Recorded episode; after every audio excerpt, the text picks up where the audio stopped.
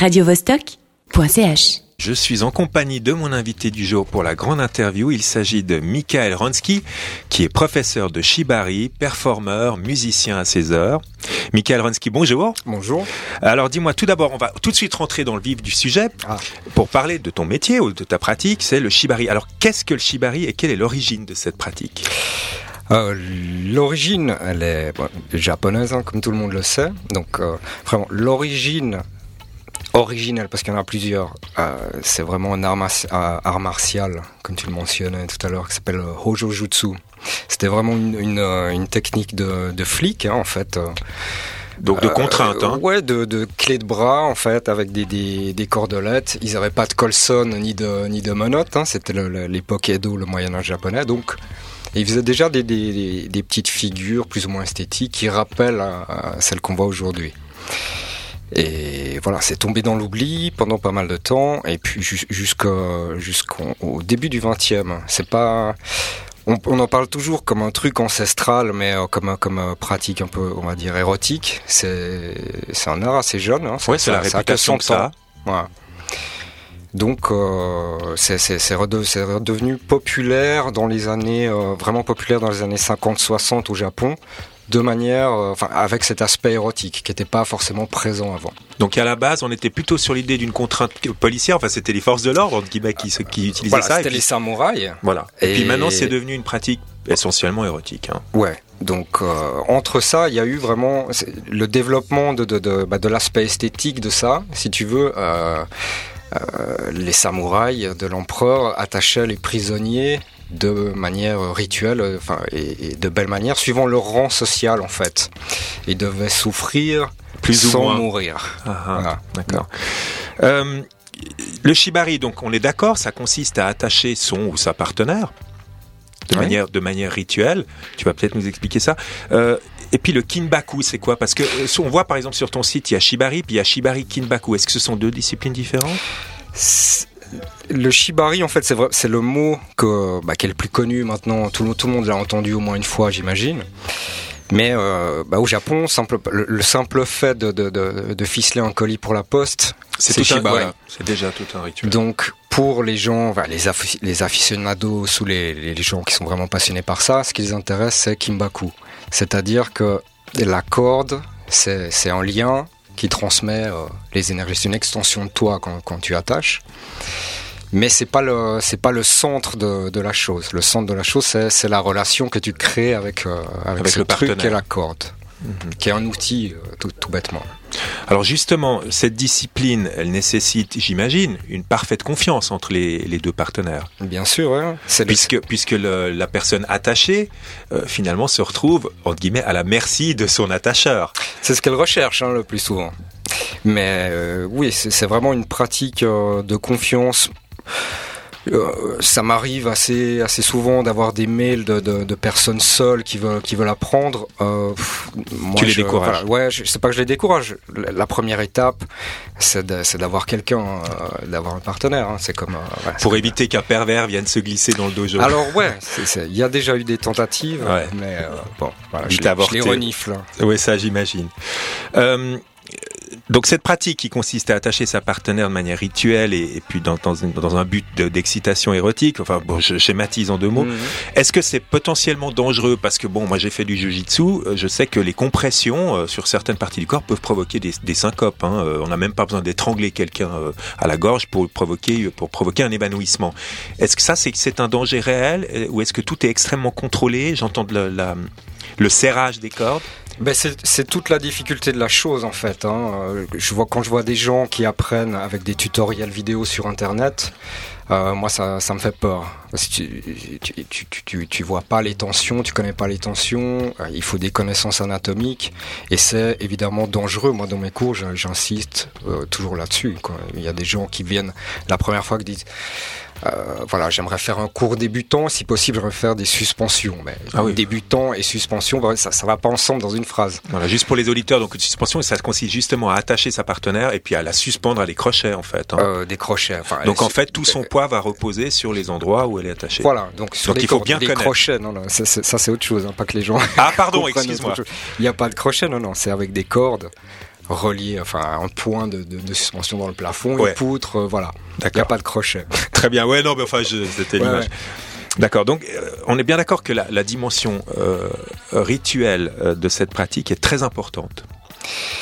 Et c'est pas innocent que tu travailles dans un dojo, c'est-à-dire que c'est une école, euh, que c'est inspiré des écoles d'arts martiaux, donc tu es, tu es un maître, tu es un sensei au sens. Alors j'aime pas, j'aime pas le dire, je préfère D'accord. Quand c'est les autres qui, qui le qui disent. Te le disent, voilà, ouais. T'as la récompense, c'est quand quelqu'un que tu considères toi comme un maître te, te considère euh, comme tel, tu vois, il n'y a pas de diplôme ou de choses comme ça, ou, mm. bah, c'est, c'est assez gadget, il y en a... Hein. Euh, mais, mais oui, en gros c'est ça, c'est un dojo, on vient euh, pas pour euh, on vient pas pour se mettre nu, pour s'exhiber, euh, ouais, c'est, c'est, c'est vraiment c'est un travail, boss. C'est un truc, c'est, c'est, c'est une passion euh, qui, qui demande un peu d'apprentissage et ça en décourage pas mal et c'est, mmh. ça, ça, ça retient que les passionnés, c'est ça qui est, qui est assez bien. Ça veut dire que le, voilà, le, donc, on va vite éjecter tous les, tous les gens qui sont pas vraiment motivés, qui ont pas la... la... La... qu'on pas la patience, la qu'on passion. Pensait que c'était autre chose, euh, voilà, mais et puis D'accord. Qui arrivent pas à, dé... à comment dire, il y a des gens qui, qui, mais c'est comme dans toute activité, si tu persévères pas, c'est comme si tu, quand, quand tu apprends le dessin, tu dois apprendre d'abord la technique pour pouvoir te sentir libre et puis t'exprimer. Euh, c'est la même chose. Alors justement, revenons sur ton, sur ton, ton apprentissage de, du shibari kinbaku. Tu as appris avec des maîtres japonais ou, ou pas ? Alors, le, le, japonais, oui, j'ai eu des maîtres japonais, mais pas que. Mmh. Et c'est aujourd'hui, euh, enfin dire depuis les années quatre-vingts, où il y avait des, des pionniers euh, européens qui ont amené ça euh, dans le coin. Bah, il n'y a pas que des Japonais comme grands maîtres, il y a, il y a des Européens, il y a des Australiens, des Anglais, euh, des Allemands, des, des Suisses aussi. Donc euh, c'est, c'est pas obligé d'être japonais, c'est pas, c'est pas la, la formule magique. On va vite écouter un de tes morceaux parce que tu es aussi musicien, ça s'appelle euh, T'as un truc, Lily. Mm-hmm. Et puis on va se retrouver tout de suite après pour la suite de cette interview. Merci.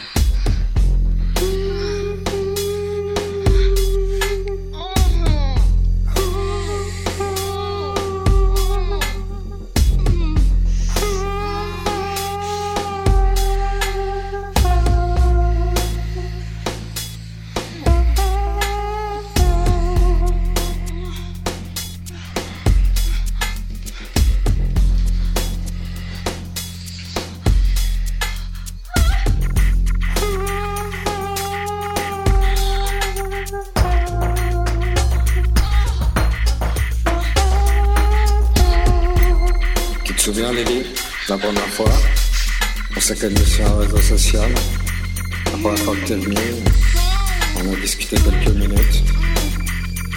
Ça s'est fait de manière normale. En jouissant, tu m'as traité de fils de pute.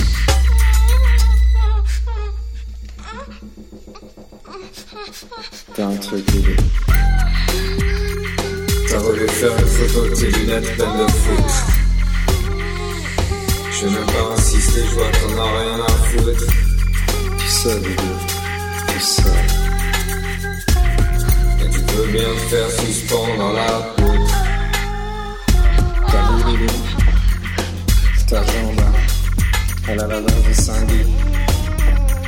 Elle tremble, elle s'anime toute seule. Tous les signaux rouges sur ta petite gueule. T'as l'air au bout de ta vie.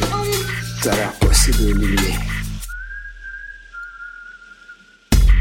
À la deuxième rencontre, t'as demandé quelque chose de spécial.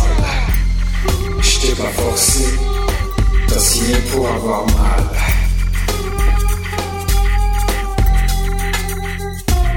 Tu pensais pas que je me cantonnerais à la malle, comme une pivoine en fleurs, comme une teenager. En quête d'une certaine profondeur, tu prends de l'avance.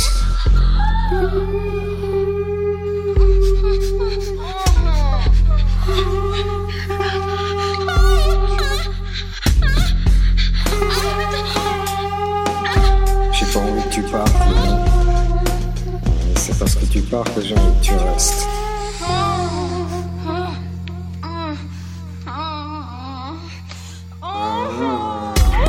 T'as voulu faire une photo de tes lunettes pleines de foutre. Je j'ai bien compris que ma gueule, t'en avais rien à foutre. C'est un truc libre. On s'est vu plusieurs fois sans jamais passer d'autres. Je sais pas ce que c'est.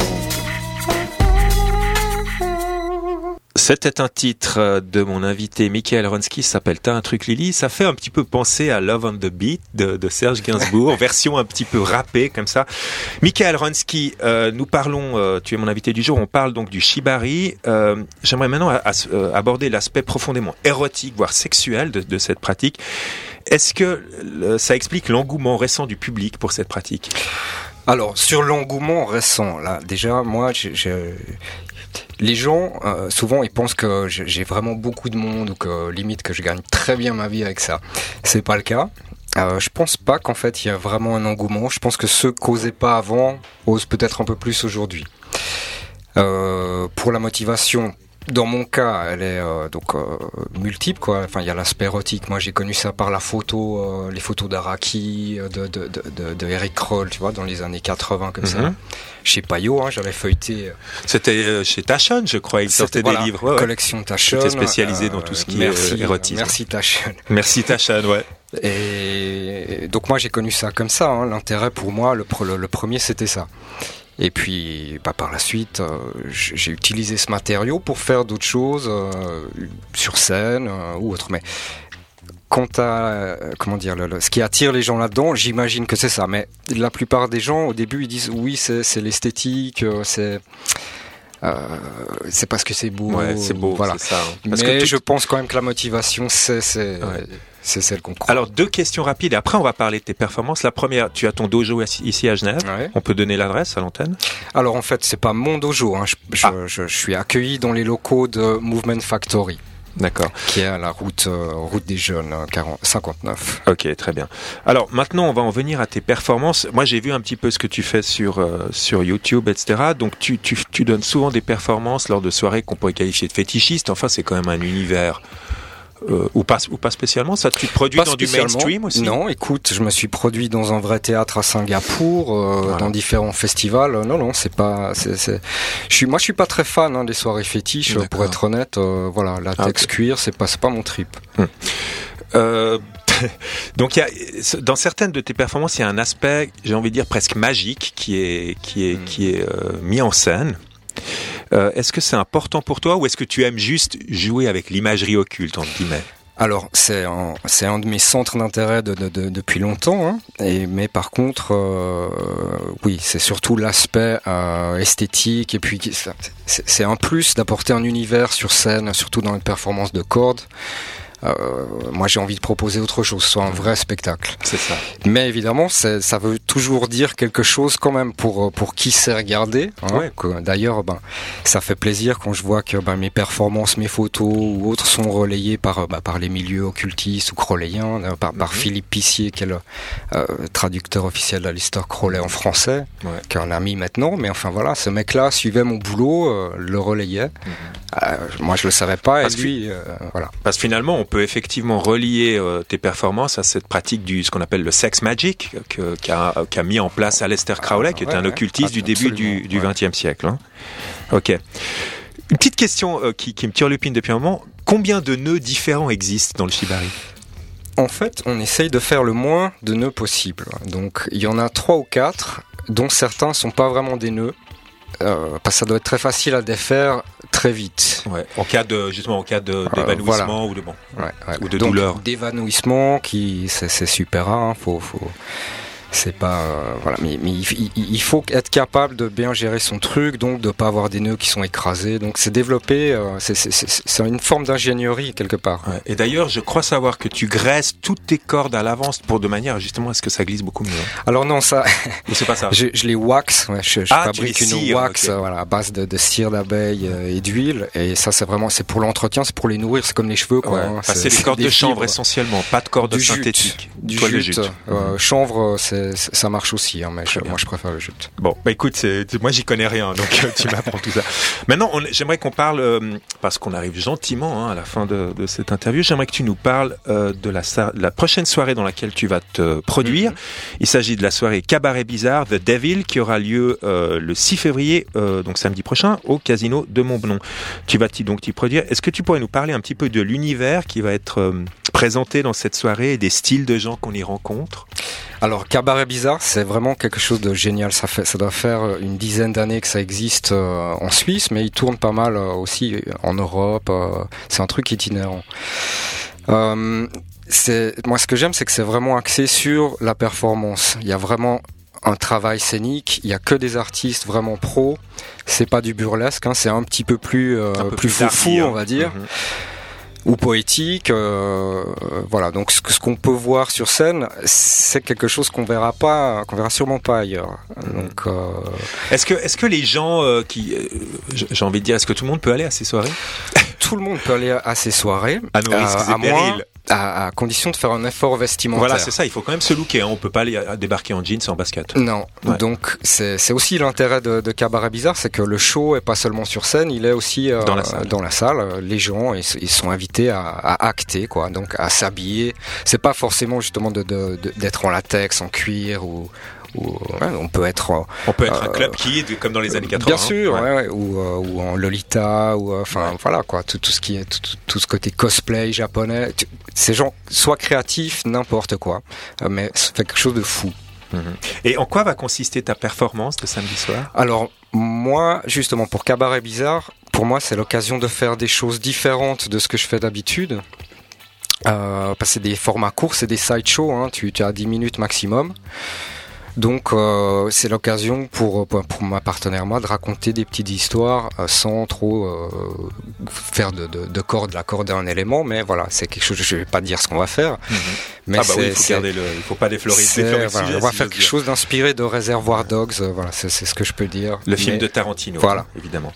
Euh, tu es aussi l'organisateur, on dit ça rapidement en passant, tu es aussi l'organisateur des soirées Lust Factory à la Gravière. Exact, donc Lust Factory c'est un petit peu le même principe que, que Cabaret Bizarre, sauf que moi en fait euh, j'impose pas de dress code, c'est, les gens peuvent venir, c'est vraiment j'ai envie de donner l'occasion aux gens de venir voir des performances pour les curieux ouais. et, de, et de se faire une opinion. Pour les et novices de, voilà. Ouais. Pour les novices ou pour tout le monde ouais. euh, Voilà. Bah écoute, on, est, on arrive déjà à la, à la fin de cette interview. Je rappelle à nos auditeurs que vous pouvez trouver toutes les informations sur le shibari de Michael Ronsky, enfin le dojo de shibari de Michael Ronsky sur h t t p s deux slash slash enfin bref michael ronsky point wordpress point com et puis euh, les infos sur la soirée Cabaret Bizarre de Devil c'est aussi euh, sur noirbizarre point c h slash wordpress. Michael Ronsky, je te remercie beaucoup ouais, d'être venu à, toi, à la radio pour nous parler de, de ta pratique et de ton travail et je te souhaite une excellente soirée. À toi aussi, merci, merci beaucoup. Au revoir. Au revoir. radio vostok point c h